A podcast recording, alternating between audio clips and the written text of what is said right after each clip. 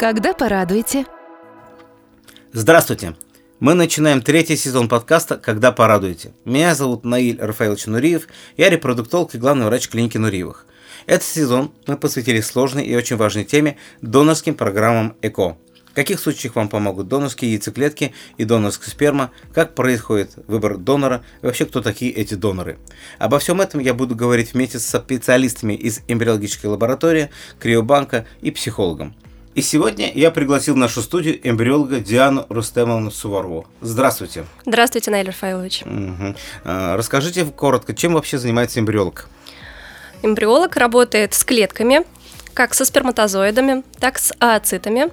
И главная цель э, это получить хороший, качественный эмбрион для того, чтобы его дальше перенести и получить здоровую беременность и рождение здорового ребенка. Ооциты – это яйцеклетка, это синонимы, так? Все верно. Ага. А что такое качественный эмбрион? Качественный эмбрион – это эмбрион, который мы получили на пятый, а порой и на шестой день развития, который мы высоко оцениваем, используя международную классификацию по Гарднеру. По Гарднеру. То есть эмбрион живет 5 или 6 дней. Все верно. И дожидается своего переноса в матку. Либо мы можем заморозить эмбрионы. А эмбрион может жить 10 дней или 15? Э, в наших условиях нет. В наших, в чьих-то может? Я думаю, существуют более современные лаборатории, которые угу. находятся не в Российской Федерации, угу. где разрешено законодательством выращивать эмбрионы до 10 дня. Угу и так. старше. Ну ладно, а для наших слушателей скажу сразу, что в теории э, от восьмого дня и позже нужна матка, и эксперименты на эту тему действительно в России, мягко говоря, не приветствуются. Все ладно, э, качественный эмбрион. Я, как врач, считаю, что качественный эмбрион это тот, из которого может родиться ребенок. А вы можете вообще отличить, э, от какого эмбриона родится ребенок, от какого нет? А, было бы замечательно, если бы мы могли это прогнозировать. А, мы лишь а, оцениваем внешний эмбрион по определенным параметрам. Да, как я уже сказала, мы используем классификацию по Гарднеру. В ней фигурируют цифры, которые характеризуют размер эмбриона, и фигурируют две буквы. Две буквы характеризуют две морфологические структуры, которые сформировал эмбрион на пятый, порой и на шестой день развития. А, используются три буквы А, Б и С. Эмбрионы качества АА, АБ, БА, ББ – это те эмбрионы, которые считаются нами хорошими и отличными. Но вот с эмбрионами, которые содержат букву в себе, э, букву С, э, здесь уже мы индивидуально да, беседуем с пациентом, так как э, все-таки снижаются шансы на наступление беременности. Морфологические структуры это, я так понял, форма, начинка? А, отчасти это внутренняя клеточная масса и трофэктодерма. Это те части эмбриона, которые мы оцениваем визуально на пятый, шестый день развития. Ага, внутриклеточная масса это то, из чего появляется ребенок. Все верно. А трофэктодерма это? Структура, которая отвечает за прикрепление, формирование плаценты. Ага, это оболочки. А, то есть вы это уже видите, я правильно понял, в микроскоп? Да, конечно. Ага. То есть это вообще, э, ребята, удивительное дело, то, что эмбриологи видят в микроскоп, я вижу на ультразвуке через три недели. На самом деле есть определенная корреляция. У нас сегодня тема про донорство. Отличаете ли вы на внешний вид донорские яйцеклетки от яйцеклеток родных?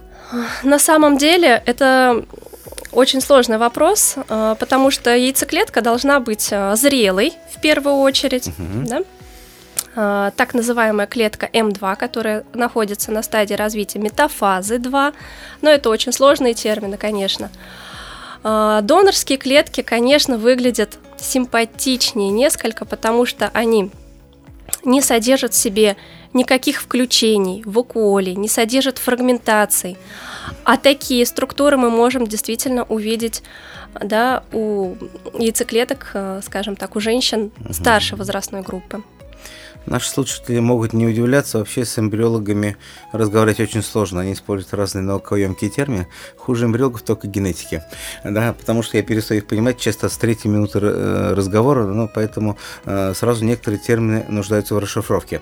Миоз набираете на YouTube и смотрите весьма занятное зрелище. Я его тоже не понимаю и тоже каждый раз уважаю эмбриологов, когда они во всем этом разбираются. Итак, YouTube, Миоз, э, и это вообще очень занятное зрелище.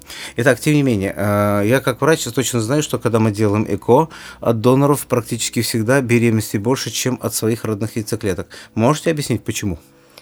Ну, потому что донор – это человек, который э, прошел определенное обследование, да, и получает статус здорового человека. Угу. Э, это молодая женщина, Донор может стать э, здоровая женщина да, в возрасте от 18 до 35 лет. Соответственно, шансов на наступление беременности получены да, от э, донорских клеток значительно выше. Угу. Я как врач добавлю, что мы можем от 18 до 35 лет, но 18-летних мы обычно не берем. С одной стороны, ну, это, мягко говоря, еще дети, а с другой стороны, как ни странно, яйцеклетки у них хуже, чем у 22-летних, да? Потому что, э, видать, по молодости природа что-то такое делает, что э, стараясь, чтобы женщина беременела с меньшей вероятностью, э, в то время, когда еще, может быть, не совсем положено беременеть. Ну, пускай будет так. А, и я еще, я все-таки врач-клиницист, напоминаю, что а, доноры яйцеклеток – это абсолютно здоровые женщины, которые проходят обследование, ну, ну не как космонавт, но что-то рядом с этим. И если есть хоть малейшие сомнения в их здоровье, они немедленно бракуются задолго до того, как они попадают под прицел к эмбриологу. Угу. Есть такой термин, э, Диана Рустамовна, анеуплоидия. Да, это ненормальное число э, хромосом в клетках. Вы как-то эти хромосомы можете увидеть или предположить, что эмбрион генетически нездоров? На самом деле, э, глядя в микроскоп, увидеть анеуплоидный эмбрион невозможно. Мы можем лишь сделать заключение о том, что эмбрион анеуплоидный, лишь проведя ему генетическое тестирование, да, или так называемое ПГТ. А, но существует тенденция, которая говорит о том, что у молодых девушек а, и яйцеклетки, и эмбрионы, полученные от этих яйцеклеток, а, большей частью эуплоидные, то есть содержат правильный набор хромосом. Правильный набор хромосом. Это сколько? 23 пары. А, итак, я тогда подытожу. Получается 23 хромосомы у папы, 23 у мамы, то есть сперматозоид и яйцеклетки, соответственно. Эмбрион человека имеет всего сколько хромосом? 46? 40, 46. 46. С первого же дня э, жизни, да? Все верно, с момента формирования зиготы, то угу, есть с момента угу. оплодотворения момента оплодотворения. Так, Диана Рустамовна, мы сейчас э, несколько вопросов обсудим по поводу того, э, кому вообще показаны донорские программы. Вообще в моей практике нет такой женщины или мужчины, который сказал, все, я хочу донорскую программу, давайте донор мне. Э, то есть мы идем как-то от безысходности. По донорам яйцеклеток. Когда мы вообще переходим к донорским программам? Я думаю, ответ на этот вопрос довольно простой, когда у нас нет возможности работать со своими клетками. Либо же их нет, угу. либо же у нас нас преследуют многочисленные неудачи. Как вы считаете? Многочисленные неудачи. Наиболее частая причина, почему мы переходим к донорским яйцеклеткам, это старший репродуктивный возраст женщины. То есть я напомню, что мировой рекорд со своими яйцеклетками беременность получена в 47 лет. Рекорд клиники Нуриевых получено в 45. А, многие удивятся, скажут, да в таком возрасте, когда кто приходит, да беременеть, вы удивитесь, но таких женщин достаточно много. То есть старше 40 лет, э, на первой же консультации мы со всеми пациентами обсуждаем альтернативу использования донорской яйцеклетки. Но старше 42 лет мы уже практически э, всегда склоняем женщин к этому направлению, потому что со своей яйцеклеткой получить беременность это что-то типа зона экстремального земледелия, то есть э, мы ни в чем не уверены. Это самая первая частая причина. Вторая – это отсутствие яйцеклеток по причине каких-то заболеваний. Ну, например, э, у женщины была онкология, и она получила либо химиотерапию, либо лучевую терапию. И вот, к сожалению, раньше мы не могли замораживать яйцеклетки с такой эффективностью, а сейчас мы можем. И поэтому очень часто бывает, что женщина приходит, и у нее нет яйцеклеток, потому что потому что их эффективно уничтожили вместе с онкологическим заболеванием. И прямо скажу, что у женщин особо-то выбора не было, либо ты живешь, либо нет. Но напомню э, всем нашим слушателям, что мы можем сегодня быстро, эффективно заморозить яйцеклетки. Если у вас предстоит химия или лучевая терапия, на самом деле надо просто сделать один звонок в отделении ВРТ. Третья причина, если яичники были физически удалены, э, опять же, что-то такое в связи с онкологическим заболеванием просто так Молодым женщинам яичники, естественно, никто не удаляет. Ну и следующая группа причин всякие врожденные аномалии, при которых э, яйцеклеток или никогда не было, нет и не было, или они были, но куда-то исчезли, причем в самом раннем репродуктивном возрасте. То есть э, менопауза – это последняя менструация в жизни женщины.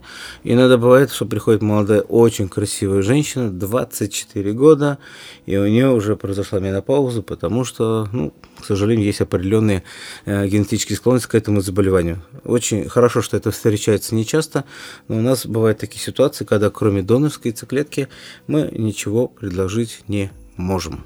Так, тогда, э, Диана Рустамовна, у меня э, тогда к вам э, вопрос сразу в связи с этим. Э, я просто помню, когда я начинал практическую деятельность, считалось в принципе невозможным заморозка яйцеклеток. А что на сегодня? То есть на, на что мы можем рассчитывать? Какие шансы заморозить яйцеклетки, сохранить яйцеклетки и сколько лет их можно хранить? А, все верно, Эрфелдж. Сейчас а, заморозка яйцеклеток – это довольно рутинная работа в эмбриологической лаборатории. А, делаем мы это с удовольствием. А, это действительно довольно простая манипуляция. Когда мы получаем яйцеклетки, нам важно оценить их качество. А, мы оцениваем яйцеклетки и замораживаем только зрелые яйцеклетки, которые потом способны разморозиться. Вы верно подметили, что изначально был очень низкий процент разморозки э, у ооцитов, да, то есть у яйцеклеток, но сейчас э, современные возможности позволяют нам достичь 90% разморозки яйцеклеток. Это очень хороший уровень угу. для разморозки яйцеклеток. То есть 9 яйцеклеток из 10, из 10 переносят, переносят разморозку. как правило, переносят угу. разморозку. И одна из 10 это усушка, утруска, то есть э, а, мы на технологии теряем. Угу. Все верно. А сколько надо яйцеклеток, чтобы получить одного ребенка? А, здесь, я думаю, вопрос больше к вам, и вы мне поможете ответить. А, но хотелось бы отметить, что все-таки это зависит от возраста женщины на момент заморозки яйцеклеток. Чем, моро... чем угу. моложе женщина, тем выше шансы на наступление беременности, как и везде. Хорошо, от себя дополню, где-то на 4 яйцеклетки мы получаем одну, одну бластоцисту. Одна бластоциста у молодой женщины, то есть до 35 лет, дает до 50% частоту наступления беременности. Путем нехитрых подсчетов получаем, что вам нужно 8 яйцеклеток, но 8 яйцеклеток это не гарантия, это средняя такая температура по больнице. Поэтому, если вы хотите, чтобы у вас был определенный запас, я бы и эту цифру удвоил, поэтому где-то 15-16 яйцеклеток нужно заморозить а если вы заморозите 20, это будет вообще замечательно. То есть если мы говорим о так называемой отложенной фертильности. Или отсроченное материнство, все верно. Отсроченное материнство. Но опять же, возвращаясь э, к яйцеклеткам доноров, э, у нас э, есть две программы, можете о них рассказать? Донорская программа, когда мы используем свежую стимуляцию донора, и вот берем яйцеклетки без заморозки оплодотворяемых спермы мужа, и можно купить яйцеклетки отдельно. Э, какую вы программу больше любите, как специалист? и какую порекомендуете? А, на самом деле для нас, как э, для эмбриологов, да, разницы нету, с какими клетками работать.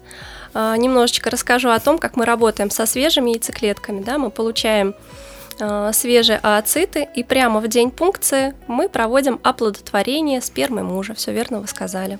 Далее мы подращиваем наши эмбриончики до пятого дня, да, мы смотрим, чтобы у нас была сформирована бластоциста. И просто замораживаем эмбрионы хорошего и отличного качества. И далее уже э, врач-репродуктолог продолжает работу э, с супружеской парой и назначает э, день переноса эмбрионов. То есть здесь все довольно просто. Э, хочу сказать, что эмбрионы Э, с большей э, жизнеспособностью, да, с большей вероятностью переносят процесс криоконсервации. В нашей клинике замороз... процент размораживания эмбрионов составляет 95 и выше процент. Ого. Да, то есть у нас очень хорошо работает криолаборатория.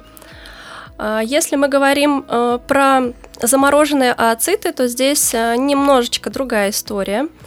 Здесь пациентка выбирает э, нужное для нее количество ацитов и получает, покупает именно столько ацитов, сколько она считает нужным.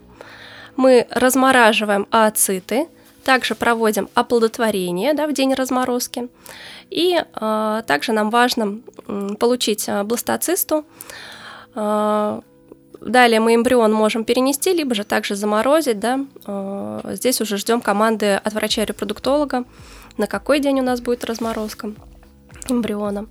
То есть на самом деле э, программы примерно одинаковые. Здесь зависит от удобства того, как э, пациенту комфортно, с каким количеством клеток работать. Диана Рустамовна говорит, что все просто, элементарно. На самом-то деле это сложнейшая технология, огромное количество оборудования, специальные сверхчистые комнаты, ну, естественно, э, профессиональные руки и голова.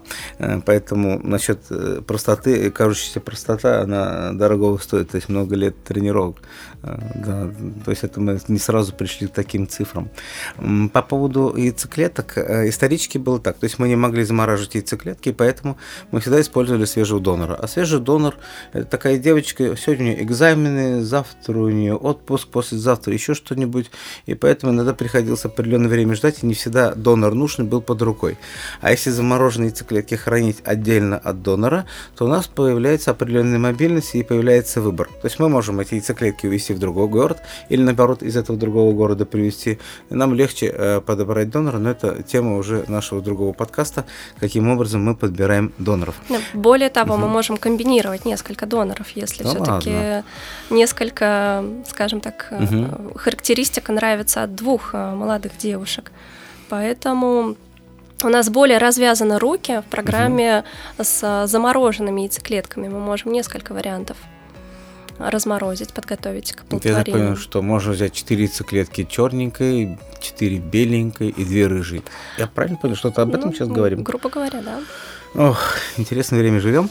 А, и э, еще э, несколько вопросов э, про сперми. Сперму вообще э, замораживать проблемы не было никогда, насколько Все я себя помню. Да, со спермой работать. Ветеринары научились ее замораживать, размораживать чуть не сто лет назад. А потом репродуктологи, эмбриологи с удовольствием подхватили эту технологию. Мировой рекорд хранения и использования этой спермы с успехом 28,5 лет. Я, конечно, думаю, 28 лет вообще нет никакого смысла хранить. Беременеть надо здесь сейчас, но тем не менее э, что-нибудь, какие-то комментарии можете сказать по поводу спермы? Итак, что вы с ней делаете? Ну, работать со спермой на самом деле одно удовольствие, потому что действительно э, очень легко переживает э, заморозку, да, угу. эякулят, сперматозоиды. Э, но порой бывает действительно, что мы используем в нашей работе также донорскую сперму, да, это также э, сперма от здорового, скажем так, красивого мужчины, который выбирает непосредственно да, э, супружеская пара, либо uh-huh. одинокая женщина. Э, и э, сперма легко размораживается, не э, теряя своей оплодотворяющей способности.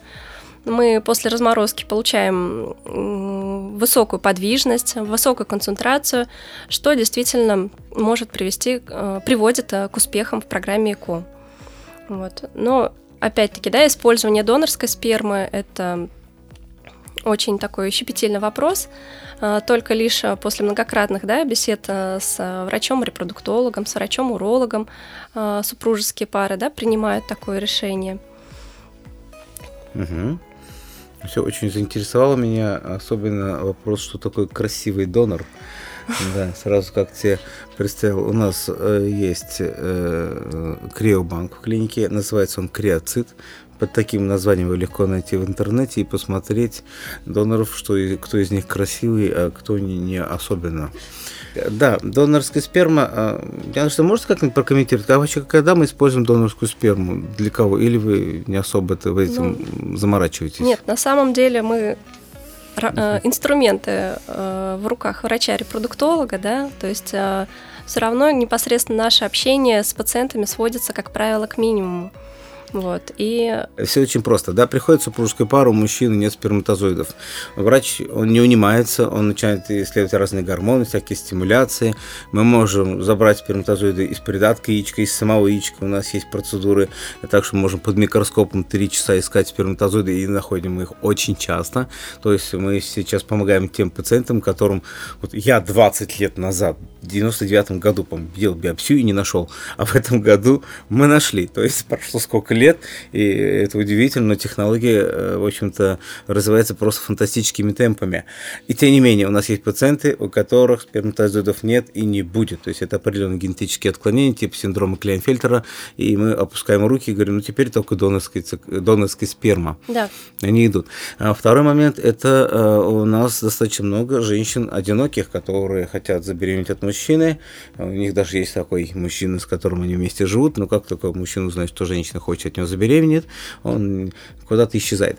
Значит, но зато у нас эта донорская сперма есть всегда, мы достаточно быстро и оперативно можем сделать э, инсеминацию, то есть ввести сперму в матку э, сперму донора и получить быструю беременность. А если у вас там, допустим, нет труб, то можем сделать экстракорпоральное оплодотворение со спермой донора, и они, эти доноры у нас есть всегда. То есть такая у нас, э, такая у нас ситуация. То есть либо э, в супружеской паре у мужчин нет сперматозоидов, и мы не смогли их получить, или э, у нас есть какие-то заболевания у мужчины, когда мы просто опасаемся делать забирательную сперму. Ну, есть такие генетические заболевания, когда женщина просто физически боится беременеть. И вот как раз часто встречающаяся процедура – это одинокие женщины. женщины. Да, Нарфел, все верно. Тогда подводим резюме сегодняшнему подкасту. Э, в принципе, чтобы получился ребенок, нам нужно две вещи, точнее три. Нам нужна яйцеклетка, нам нужны сперматозоиды и нужна относительно здоровая женщина и матка, которая все это выносит. То есть три фактора. Иногда бывает так, что у людей какого-то из этих факторов нет, он проседает, и в данном случае вступают э, в жизнь современные технологии. Иногда они, на первый взгляд, кажутся совсем не такими уж и сложными, но что, казалось бы, проще, чем ввести сперму катетером в полость. Но, тем не менее, это предстоит достаточно большая сложная работа. Э, технология заключается в том, что надо заморозить сперму. Как бы там это легко не казалось, мы не должны потерять сперматозоиды, их, они должны все разморозиться, яйцеклетки еще сложнее, и это все работает реальном режиме времени. И, э, к сожалению, донорские программы у нас пользуются популярностью, потому что люди или поздно спохватываются э, своей репродуктивной функции, или э, есть такие заболевания, при которых ничего кроме донорства нам не остается. Итак, это был э, подкаст «Когда порадуете». Меня зовут Наиль Рафаэлович Нуриев, главный врач клиники Нуриев и врач-репродуктолог. С нами сегодня была в гостях Диана Рустемовна Суворова. Диана Рустемовна. Всего хорошего. Да, до свидания. Подкаст создан при поддержке клиники Нуриевых, ведущего медицинского центра по лечению бесплодия и ЭКО.